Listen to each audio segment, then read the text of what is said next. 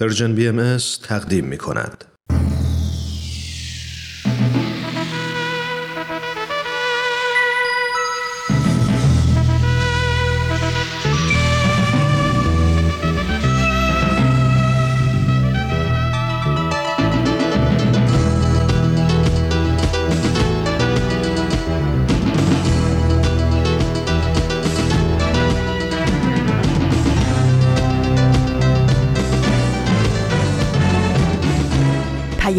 دوست. برنامه ای برای تفاهم و پیوند دلها.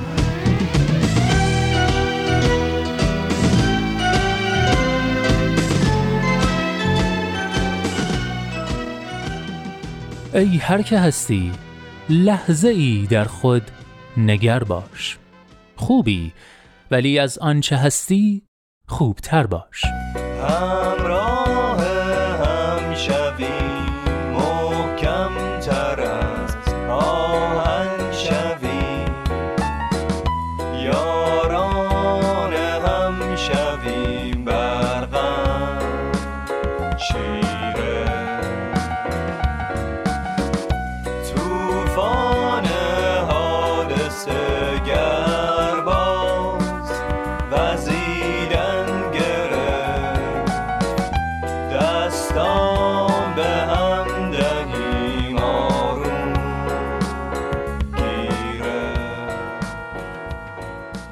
دوستان خوبم سلام. سلام به شما همراهان عزیز رفقای با معرفت مجله جوانان. من نوید توکلیام و امروز پنج شنبه 20 شهریور سال 1399 خورشیدی برابر با 10 سپتامبر 2020 میلادی.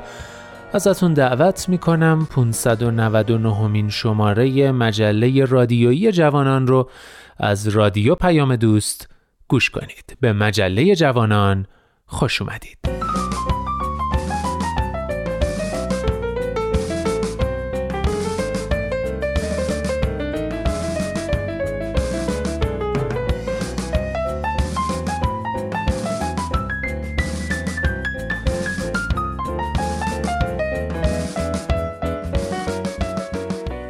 دوستان پیش از اینکه بریم سراغ برنامه های این هفته باید به اطلاعاتون برسونم که مجله جوانان بعد از حدود دوازده سال به پایان راه نزدیک شده و هفته آینده آخرین قسمت از مجله جوانان رو خواهید شنید. پس هفته آینده شماره پایانی مجله جوانان رو از دست ندید. و اما بخشای مختلف این شماره یکی مونده به آخری به روال هر هفته عبارتند از نقطه سر خط، آفتاب بینش و دنیای زیبای ما که به همین ترتیب پخش میشن تا به آخرین برگ برسیم و با هم دیگه خداحافظی کنیم. از اینکه این هفته هم با مجله جوانان همراه شدید و تا آخرین برگ همراه ما میمونید ممنونم و دمتون گرم.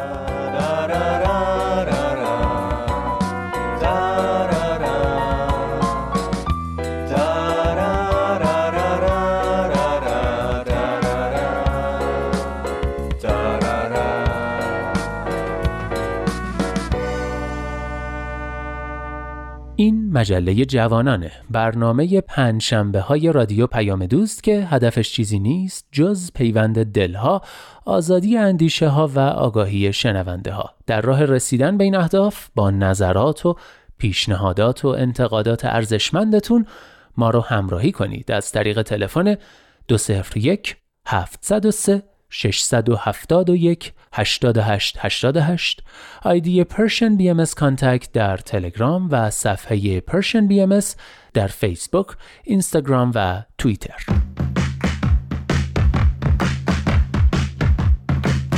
نقطه سرخط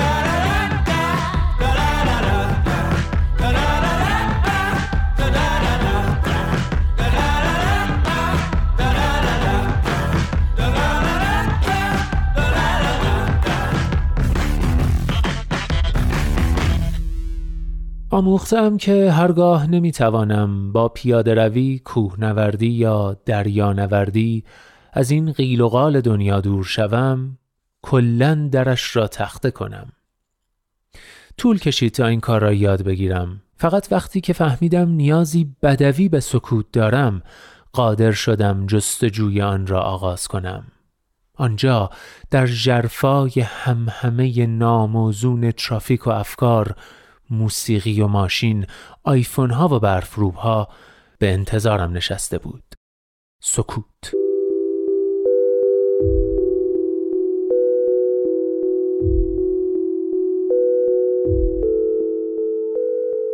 بله دوستان این مقدمه یادداشتی از ارلین کاگه با عنوان سکوت چیست؟ کشف دوباره چیزها. این یادداشت که در وبسایت نشریه گاردین و ترجمه فارسیش در وبسایت ترجمان منتشر شده در واقع برشی از کتاب سکوت در عصر سر و صدا نوشته همین ارلین کاگه. در نقطه سرخط این هفته ازتون دعوت می‌کنم بخشایی از این یادداشت تحمل برانگیز رو بشنوید.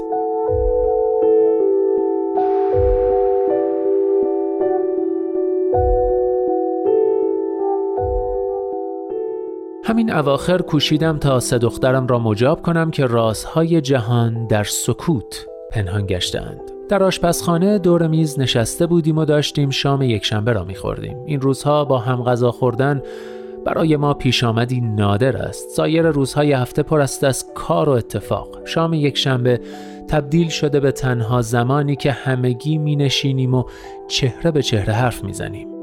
دخترها با تردید نگاهم کردند. مسلما سکوت چیزی نیست جز هیچ. حتی پیش از آن که بتوانم شهر دهم که سکوت چگونه می‌تواند یک دوست و کالای تجملی باشد تصمیمشان را گرفته بودند. سکوت برای وقتهایی که غمگینی خوب است برای آن بیهوده است.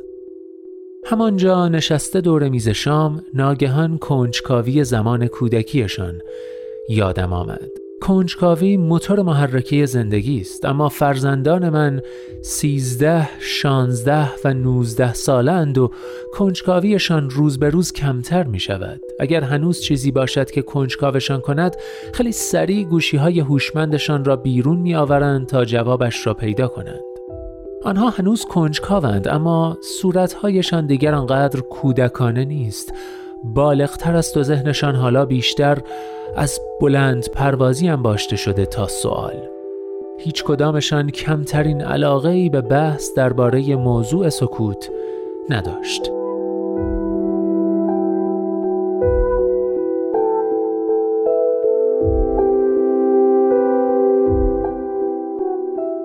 اندک زمانی پس از این ماجرا برای ایراد سخنرانی به دانشگاه سنت اندروز در اسکاتلند دعوت شدم. موضوع را باید خودم انتخاب می کردم. بنابراین موضوع سکوت را برگزیدم. سخنرانی 18 دقیقه ام را با یک دقیقه سکوت آغاز کردم.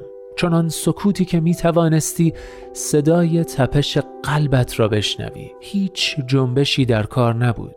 17 دقیقه بعدی را درباره سکوت اطراف من حرف زدم.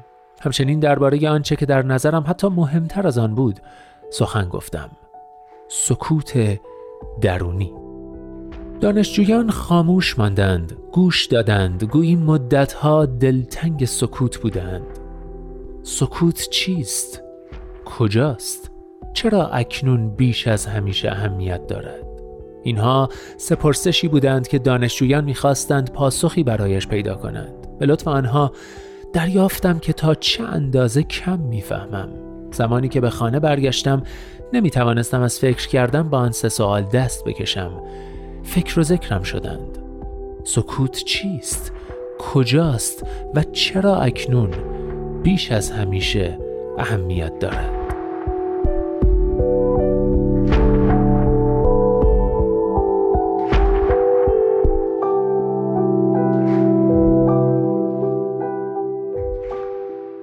سکوت کشف دوباره چیزهایی است که به ما لذت میبخشند. از رهگذر درنگ کردن. فرزندانم دیگر به ندرت درنگ می کنند همیشه در دسترس و تقریبا همیشه مشغولند. مارتین هایدگر فیلسوف آلمانی نوشت همه کس دیگری است و هیچ کس خودش نیست. هر سه دخترم اغلب جلوی یک صفحه نمایشگر خواه به تنهایی یا در کنار دیگران می نشینند. من نیز همین کار را می کنم. غرق در گوشی هوشمندم می شوم. خود را در مقام مصرف کننده و گاه نیز تولید کننده برده تبلتم می کنم مدام دچار وقفه می شوم وقفه هایی مولود وقفه هایی دیگر در جهانی که ربط چندانی به من ندارد همه چیز را زیر و رو می کنم تا چیزی پیدا کنم. تلاش می کنم مؤثر باشم تا لحظه ای که می‌فهمم صرف نظر از اینکه چقدر مؤثر بودم از این پیشتر نخواهم رفت.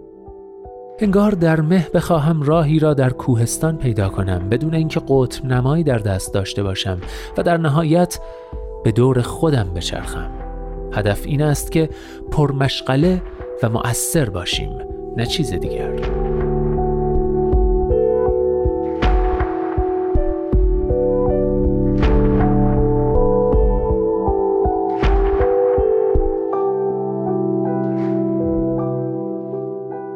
راحت می‌توان پنداشت که جوهره فناوری خود فناوری است اما این خطاست. جوهره آن من و تو هستیم. جوهره آن چگونگی تغییر ما به دست فناوری هایی است که به کار می‌بریم. آنچه امید داریم بیاموزیم. رابطمان با طبیعت آنهایی که دوستشان داریم زمانی که صرف آن می‌کنیم. انرژی که مصرف می شود و آن میزان از آزادیمان که به فناوری واگذار می کنیم آری آنچه افراد بسیاری می‌گویند مبنی بر اینکه فناوری فاصله ها را محو کرده است حقیقت دارد اما این واقعیتی پیش پا افتاده است. مسئله اساسی در واقع همانطور که هایدگر اشاره کرد این است. نزدیکی همیشه چیزی استثنایی باقی میماند.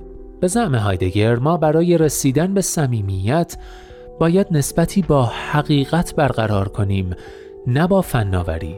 من که دوستیابی اینترنتی را آزمودم تمایل دارم که با هایدگر موافقت کنم. هایدگر مدعی شد که ما حاضریم از فرط اشتیاق و استفاده از فناوری های جدید آزادی خود را واگذار کنیم. از اینکه انسان آزاد باشیم به سوی تبدیل شدن به دارایی تغییر جهت بدهیم. امروزه این اندیشه حتی از زمانی که او برای اولین بار آن را ابراز کرد بیشتر فراخور حال ماست. متاسفانه ما بدل به دارایی یکدیگر نمی‌شویم اما به دارایی چیزهای ناخوشایندتر چرا دارایی شرکت هایی چون اپل، فیسبوک، اینستاگرام، گوگل، چت و دولت هایی که در تلاشند تا با یاری داوطلبانه خودمان نقشه مفصلی برایمان بکشند تا از این اطلاعات استفاده کرده یا آن را بفروشند. بوی استثمار از همه جهت بلند است.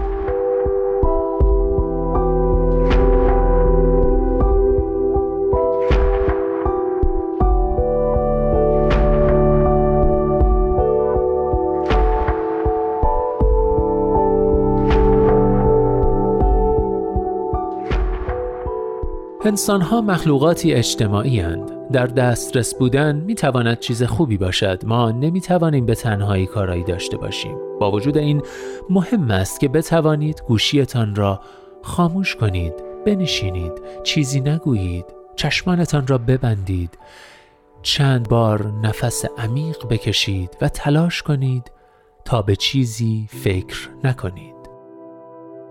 می توانید اسمش را بگذارید مراقبه، یوگا، ذهن آگاهی یا صرفا عقل سلیم. می تواند مفید باشد. من از مراقبه و تمرین یوگا لذت می برم. همچنین خیشاوند این فعالیت یعنی هیپنوتیزم را نیز شروع کردم و خود را به مدت 20 دقیقه برای گسستن هیپنوتیزم کردم. این هم به خوبی اثر می کند. هر روز بعد از ظهر روی تختم دراز می کشم و چند سانتیمتر بالای آن شناور می شوم. گاهی به خودم می آیم در حالی که به این می اندیشم که چگونه می توان سکوت را بدون استفاده از فناوری تجربه کرد. در واقع می توان آستانه یافتن سکوت و تعادل را پایین تر آورد. برای اینکه بتوانید به سادگی درنگ کنید لازم نیست حتما دوره سکوت یا آرامش بگذرانید. سکوت می تواند همه جا و همه وقت باشد. درست نوک دماغتان است. من هنگامی که از پله ها بالا می روم غذا درست می کنم یا صرفا روی تنفسم تمرکز کرده ام سکوت را برای خود می آفرینم مسلما همه ما بخشی از جهانی واحدیم اما جزیره از آن خود بودن ثروت بالقوه است که همیشه با خود دارید از این ترانه تو را بشنو از این ترانه تو را بو کن. منم زبان و توی واژه به خود درون دلم خو کن. تو که تجلیه دریایی تنت سراب و تنم تشنه. اگر به فاصله خوشنودی مرا به فاصله جادو کن. کجاست چشم پراشوبت که سر به سوی جنون دارد؟ ببین میان تو و قلبم شدم مبلغ ایرانی.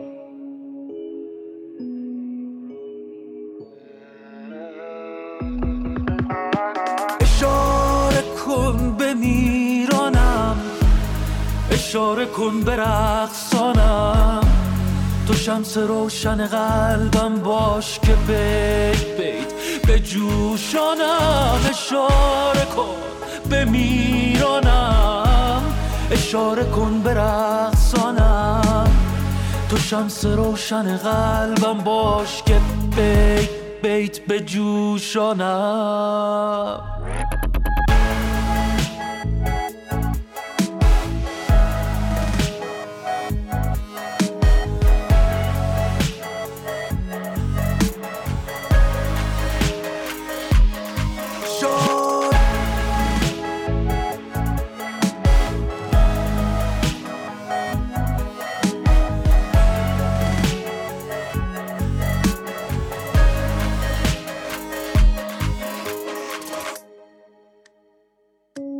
دلت رسیده و شیرین است.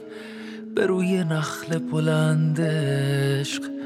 و من چوبوته کوتاهی نمی‌رسد. به دلت دستم هزار راه نرفته بود. و اتفاق نیفتاده. ولی شروع همین جاده. به ماندن پیش تو دل بستم انتظار نشستم تا که انتظار به سر آرد. مگر که فاصلت را نه تو انتظار نمیدانی. اشاره کن به میرانم اشاره کن به رقصانم. تو شمس روشن قلبم باش که بیت بیت به جوشانم اشاره کن به میرانم اشاره کن به رقصانم. تو شمس روشن قلبم باش که بیت بیت به جوشانم. اینجا ایستگاه مهر و دوستی است. رادیو پیام دوست. اشاره کن رو شنیدید با صدای محسن رحمانی. قطعه که آهنگش رو خود خواننده ساخته منیره رحمانی ترانش رو سروده و تنظیمش رو هادی راستینه بر عهده داشته. و ما در این بخش قسمت دیگه ای از آفتاب بینش آماده پخشه. به اتفاق گوش می‌کنیم.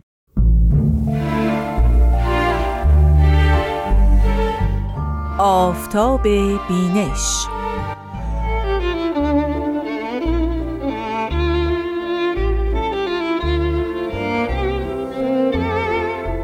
شنوندگان عزیز رادیو پیام دوست با درود. به برنامه آفتاب بینش بسیار خوش آمدید. من رامان شکیب به همراه همکارانم در این برنامه افتخار دارم که کتابهای باهایی را به شما عزیزان معرفی کنم.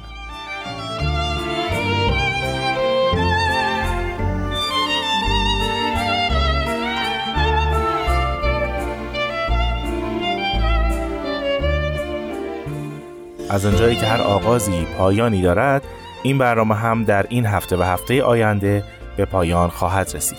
کتابی که در این دو هفته به شما عزیزان معرفی خواهد شد کتاب تذکره شعرای قرن اول بهایی به قلم ادیب و شاعر توانای بهایی جناب زکایی بیزایی است.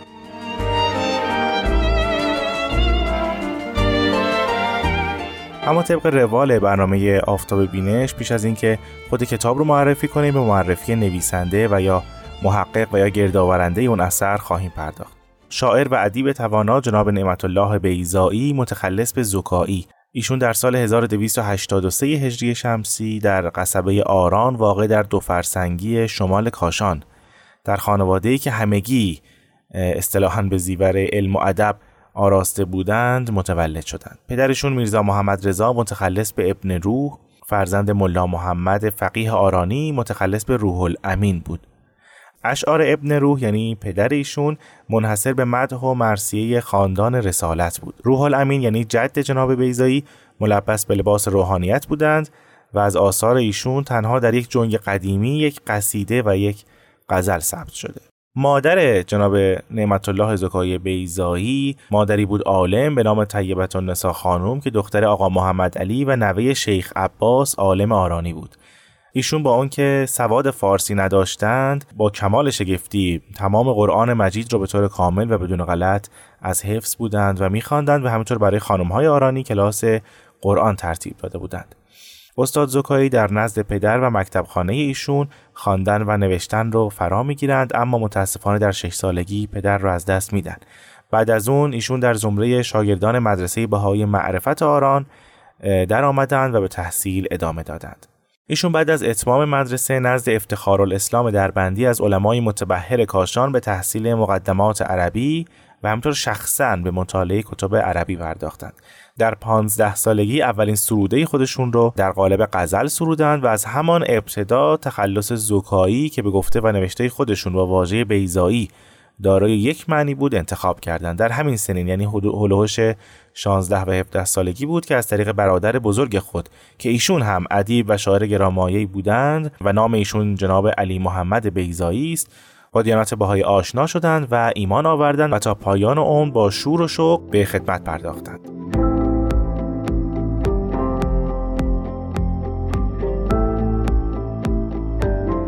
در سال 1300 شمسی بنا به دعوت هیئت مدیره مدرسه معرفت آران به جهت معلمی و همینطور نظامت دعوت شدند. ایشون این دعوت را پذیرفتند و همینطور به موازات کار و تدریس کماکان به تحصیل علوم عربی و ادبی هم مشغول بودند.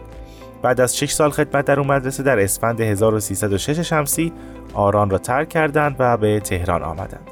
در تهران هم تحصیلات خودشون رو ادامه دادن در ابتدا در مدرسه ملی اتحادیه و بعد از اون در مدرسه بهای تربیت دختران به تدریس مشغول شدند. بعد از سه سال تدریس در کنکور ورودی مدرسه عالی غذایی شرکت کردند و بعد از موفقیت به استخدام اداره ثبت اسناد و املاک وزارت دادگستری در اومدند و بلافاصله در سمت ریاست ثبت اسناد و املاک به شهرستان بابل منتقل شدند و مدتی رو در بابل زندگی کردند. با توجه به پیش زمینه های تربیتی و خانوادگی و علاقه شخصی که ایشون داشتند در همان شهر بابل به زودی چند تن از شعرا و اهل ذوق را یافتند و هفته یک بار یک انجمن ادبی رو در منزل خودشون تشکیل دادند. این انجمن تا انتهای مأموریت اداریشون در بابل دایر بود.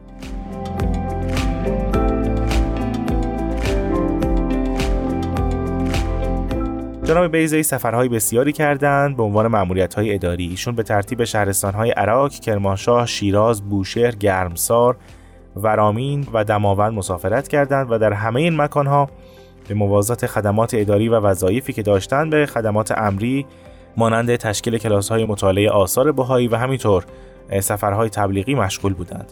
ایشون ارتباط خودشون رو با اهل قلم و شعر به طور مستمر در هر جایی که می‌رفتند برقرار می‌کردند. از همون سالها بود که تحقیق و تتبع در مورد مهمترین تعلیفشون که در این برنامه راجبش صحبت خواهیم کرد یعنی تذکره شعرهای قرن اول باهایی آغاز شد و به مدت 35 سال وقت و همت و پشتکار ایشون رو به خودش اختصاص داد.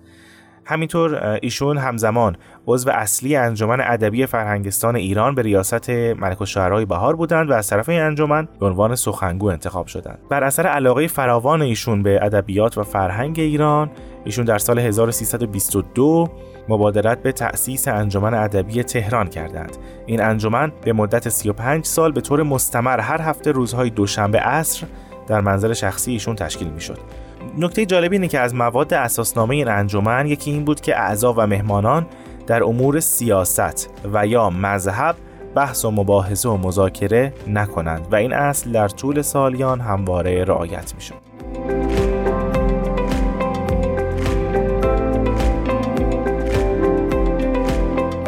جناب زکایی بیزایی در سال 1315 خورشیدی با نیر خانم موافق ازدواج کردند. نیر خانم خودشون هم از ذوق سرشار ادبی بهرهمند بودند و در خانواده‌ای بسیار روشنفکر تربیت شده بودند.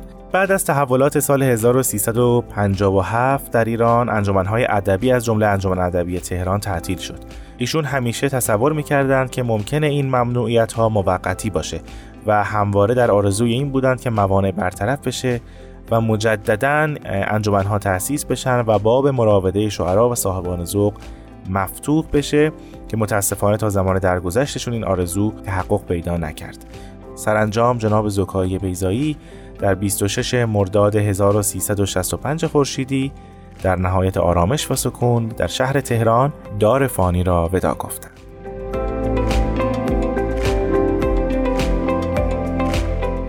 خب من در اینجا از سرکار خانم آزاده جاوی تقاضا می‌کنم تا یکی از آثار جناب زکایی بیزایی رو برای شما عزیزان بخونم این فروغ عالم افروز از رخ رخشان کیست؟ چرخ با این نظم بیچون تابع فرمان کیست؟ خور بدین تابش بود مجذوب خورشید دگر آن دگر خورشید محو چهره تابان کیست؟ جمله معلولند و سرگردان و حیران زروار آخرین علت کدام است و جهان حیران کیست؟ در دل هر ذره پنهان است مهری تابناک. ذره را مهر که در دل مهر را پیمان کیست؟ ما چو گوی در خم چوگان گردون بیقرار گوی گردون بیقرار در خم چوگان کیست؟ هر کسی خواهان مطلوبی و پویای رهیست تا که یابد یار را وان یار تا خواهان کیست؟ گر نبا عشق رخ او گر نبا عشق رخ او زاد ما را مام دهر سینه ها سوزان ز تف آتش هجران کیست؟ نیست چون قدش نهالی در گلستان وجود یا رب این سرو سهی رفتار از بستان کیست؟ دوش می گفت این سخن با خود زکایی با نشاط غرق انوار است دل از چهر نورافشان کیست؟ خیلی ممنونم از سرکار خانم آزاده جاوید. از شما عزیزان هم سپاسگزارم که این هفته با من همراه بودید. در هفته آینده در مورد کتاب جناب زکای بیزایی صحبت خواهیم کرد یعنی تذکره شعرای قرن اول باهایی در آخرین برنامه آفتاب بینش در هفته آینده با من همراه باشید. خدا نگهدار.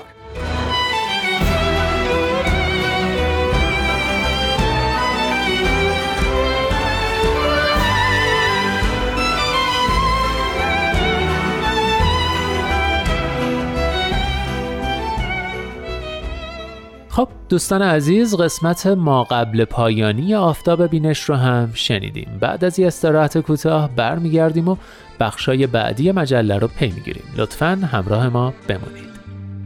صد بشارت که مسیحا نفس از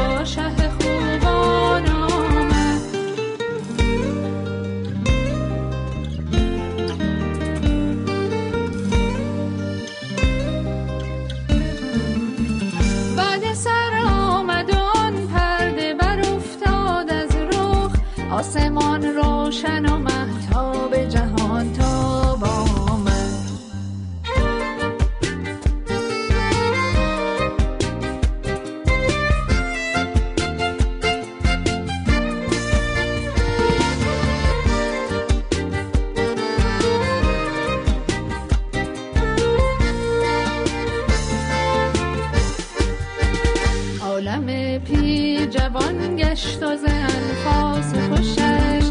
به جهان دل و دین باس من جان چشم جوشید و دمن سبز شد سر وجود. تشنه تا این سر چشمه به قده باز آمد. صد بشارت که مسیحا نفس از عرش آمد. آن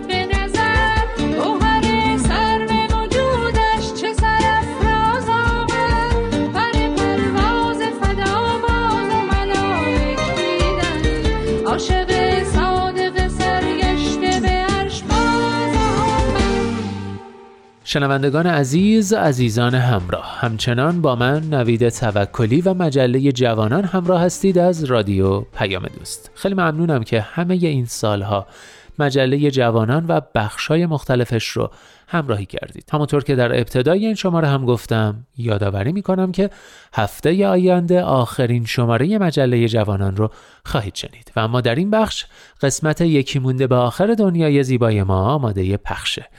دعوت می‌کنم بشنوید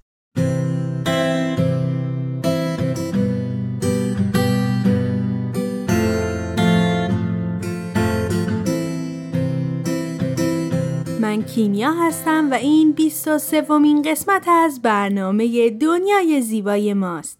بچه های عزیز وقتتون بخیر. دنیای ما خیلی بزرگه. بعضی از شما الان ستاره ها رو تو آسمون می‌بینید و بعضیاتون زیر نور گرم و زیبای خورشید نشستین و به صدای من گوش می‌دید. راستی اگه تنهایید حتما اعضای خانوادتون رو صدا کنید چون قراره دقایق خوبی کنار هم باشیم.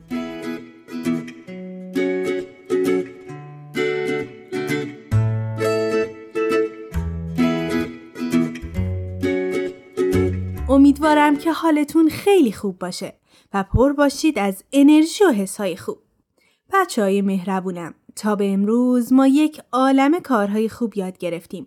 از چیزهایی گفتیم که با وجودشون دنیا زمینی که خونه همه ماست جای زیباتری باشه برای تک تک موجوداتی که روی اون زندگی می‌کنن. به خوبی درک کردیم که همه ما آدم ها ارزشمندیم و همگی در کنار هم یک خانواده خیلی خیلی بزرگ رو می‌سازیم. خانواده ای که تک تک اعضای اون به هم عشق میورزند و به هم کمک می‌کنند و می‌تونن با همکاری و همراهی جهان رو زیباتر کنند. در این قسمت می‌خوایم راجع به خدمت کردن یاد بگیریم. اصلا خدمت کردن چی هست و چطوری میشه به کسی خدمت کرد؟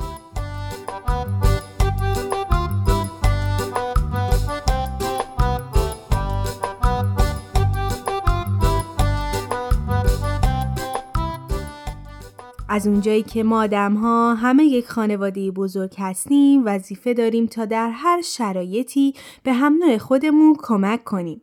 فرقی نمی‌کنه از چه نژاد چه کشوری باشیم، فرهنگ یا دینمون چی باشه. فقط باید به خوبی یاد داشته باشیم که ما همه اعضای یک خانواده بزرگ هستیم. خدمت یعنی بی هیچ توقع و چشم داشتی کمک کنیم تا نیازهای یک نفر برطرف بشه تا مشکلاتش حل بشه تا خوشحالتر باشه. وقتی ما با تمام قلبمون به کسی کمک می‌کنیم یعنی داریم خدمت می‌کنیم. بردباری و از خودگذشتگی دو صفتی هست که هرگز از خدمت کردن جدا نمیشن. مثل عشق و محبت که بهترین دوستای هم هستن.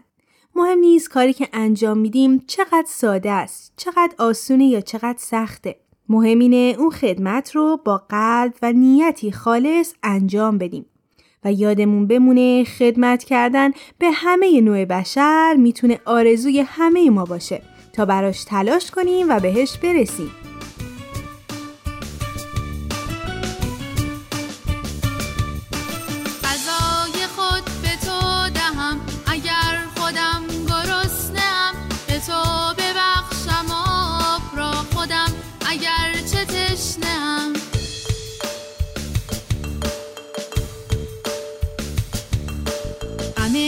باعث غمم.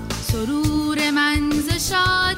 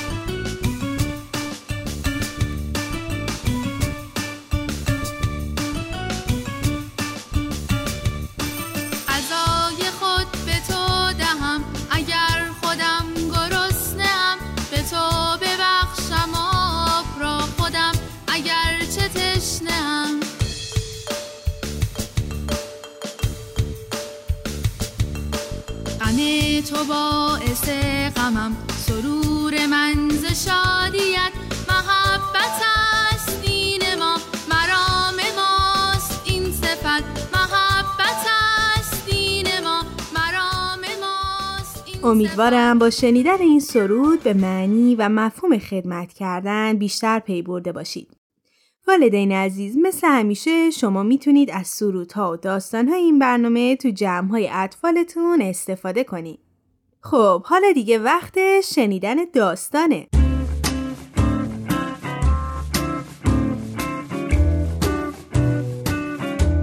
یکی بود یکی نبود.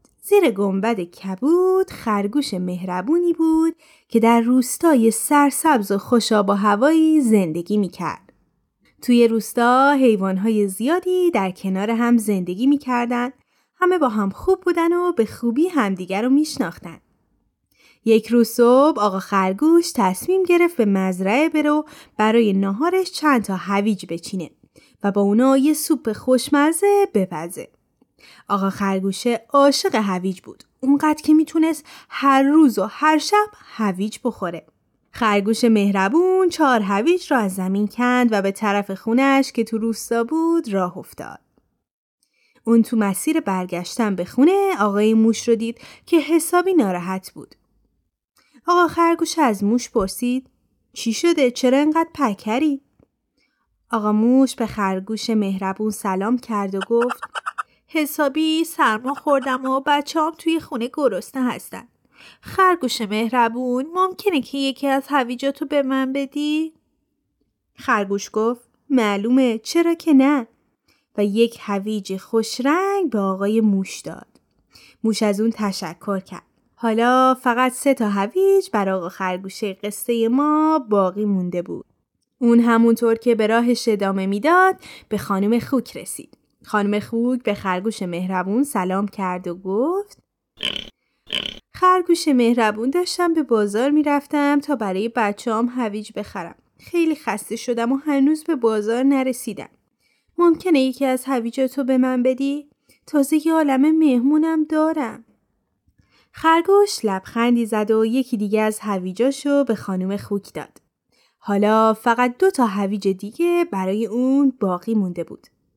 اون به راهش ادامه داد و این بار خرگوش مهربون اردک عینکی رو دید. اردک به اون سلام کرد و گفت خرگوش جان آیا تو می‌دونی که هویج برای بینایی چشم مفیده؟ انقدر چشمم ضعیف شده که به سختی می‌تونم تا مزرعه برم و هویج پیدا کنم. میشه یکی از هویجاتو به من بدی؟ خرگوش هم با خوشرویی یکی دیگه از هویجا رو به اردک عینکی داد و گفت امیدوارم که چشمات بهتر بشن دوست خوب من و بعد به راه افتاد. حالا فقط و فقط یک هویج تو دستای آقا خرگوشه باقی مونده بود. اون از جلوی خونه مرغی خانم عبور کرد. مرغی خانم اونو صدا کرد و گفت خرگوش مهربون زمستون تو راهه چند روز دیگه جوجه به دنیا میان و من هنوز غذای کافی برای زمستون جمع نکردم.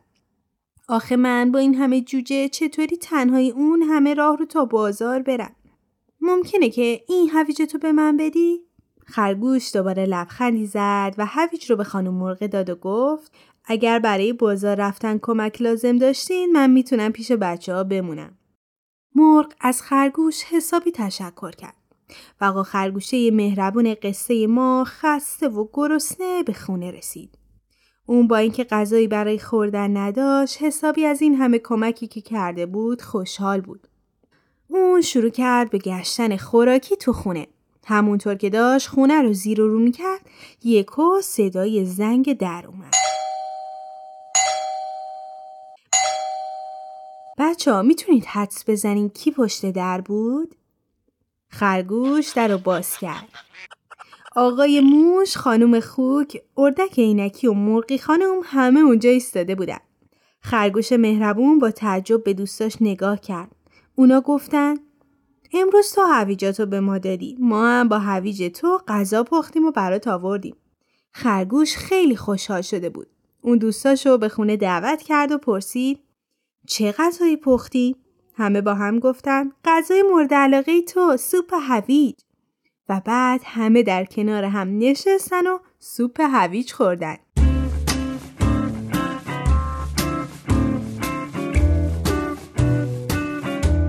امیدوارم از قصه که شنیدید لذت برده باشید. ازتون می‌خوام حالا که مفهوم خدمت کردن رو به خوبی درک کردید راجع بهش با والدینتون صحبت کنید و بگید چه کارهایی معنی خدمت کردن میدن و بعد نقاشی اون کارها رو بکشید. یادتون نره مثل همیشه از والدینتون بخوای تا عکسی از نقاشیتون رو برای ما بفرستن.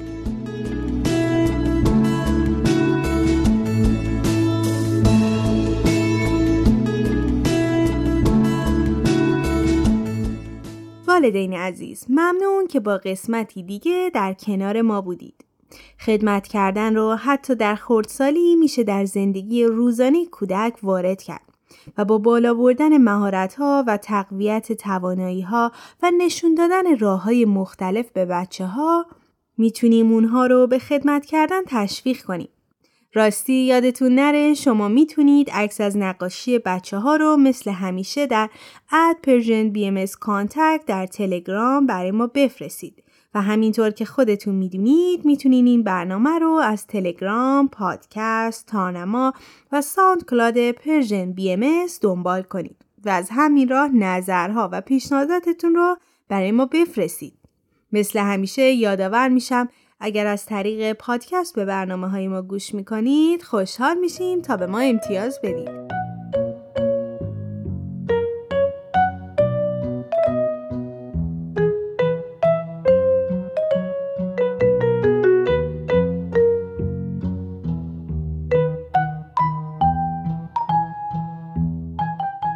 خب بچه های مهربونم این برنامه هم به پایان رسید.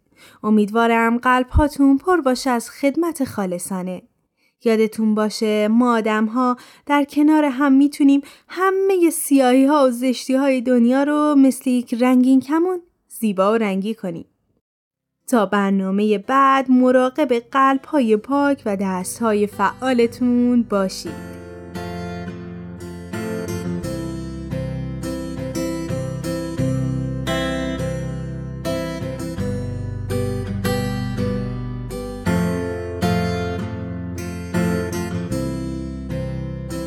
تهیه شده در پرژن BMS آخرین برگ. عاشقانه زیبا سروده شاعر فقید سوری نزار قربانی.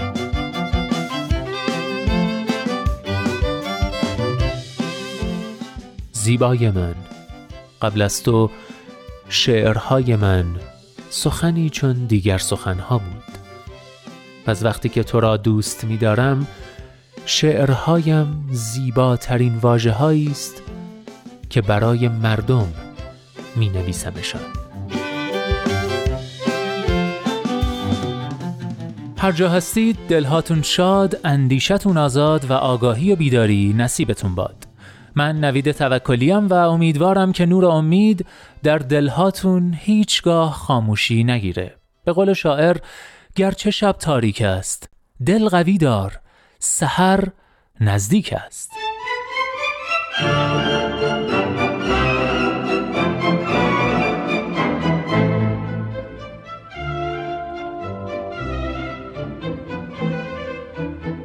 لحظه هاتون پر امید.